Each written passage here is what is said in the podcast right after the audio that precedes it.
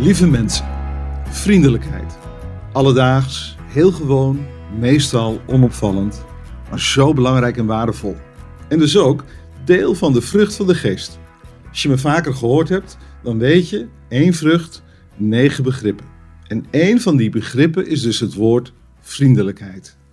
Ik neem je mee naar een klein Bijbelboekje, het boekje Titus. Paulus pakt ook in dat boekje het begrip vriendelijkheid op. Dat klinkt als volgt. Als ik de Bijbel in gewone taal erbij pak, derde hoofdstuk. Volgelingen van Jezus moeten bereid zijn om alles te doen wat goed is. Ze mogen niemand beledigen en geen ruzie zoeken. Ze moeten juist vriendelijk zijn. Ja, ze moeten altijd laten zien dat ze vriendelijk zijn voor iedereen. Nou, hoe duidelijk wil je het hebben? Weet je wat ik nu zo bijzonder vind? In datzelfde hoofdstuk wordt dat woord vriendelijkheid ook op God zelf betrokken. Luister maar.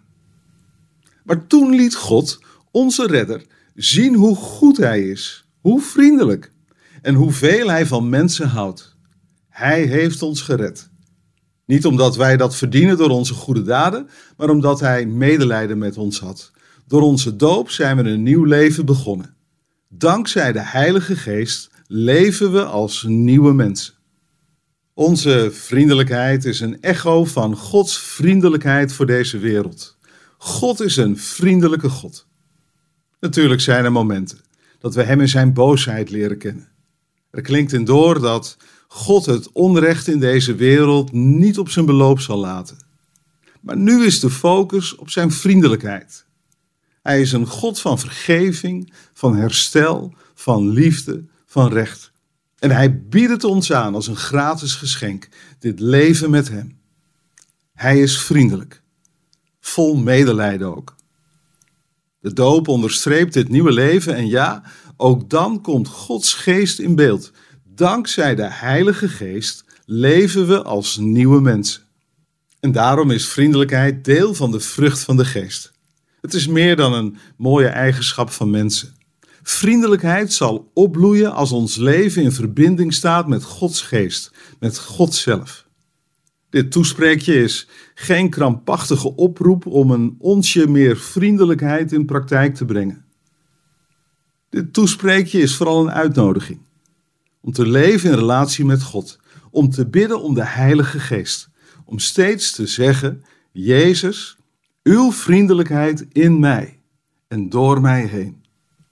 Ik wil je een oefening meegeven voor deze week. Onder de noemer Luister naar de stem van de Heilige Geest. Ik weet dat veel christenen dat maar een wat vage uitspraak vinden. Doe maar gewoon. Of andersom, andere christenen verlangen alleen nog maar naar spectaculaire momenten. Maar nu het gaat over vriendelijkheid, leren we dat de geest zo alledaags en zo gewoon is als het doen van vriendelijke daden en het spreken van vriendelijke woorden. Wees alert op de zachte stem van de geest. Wees alert op zijn ingevingen. Luister naar hem als hij zegt: Wees vriendelijk voor die collega. Laat die mevrouw maar even voorgaan.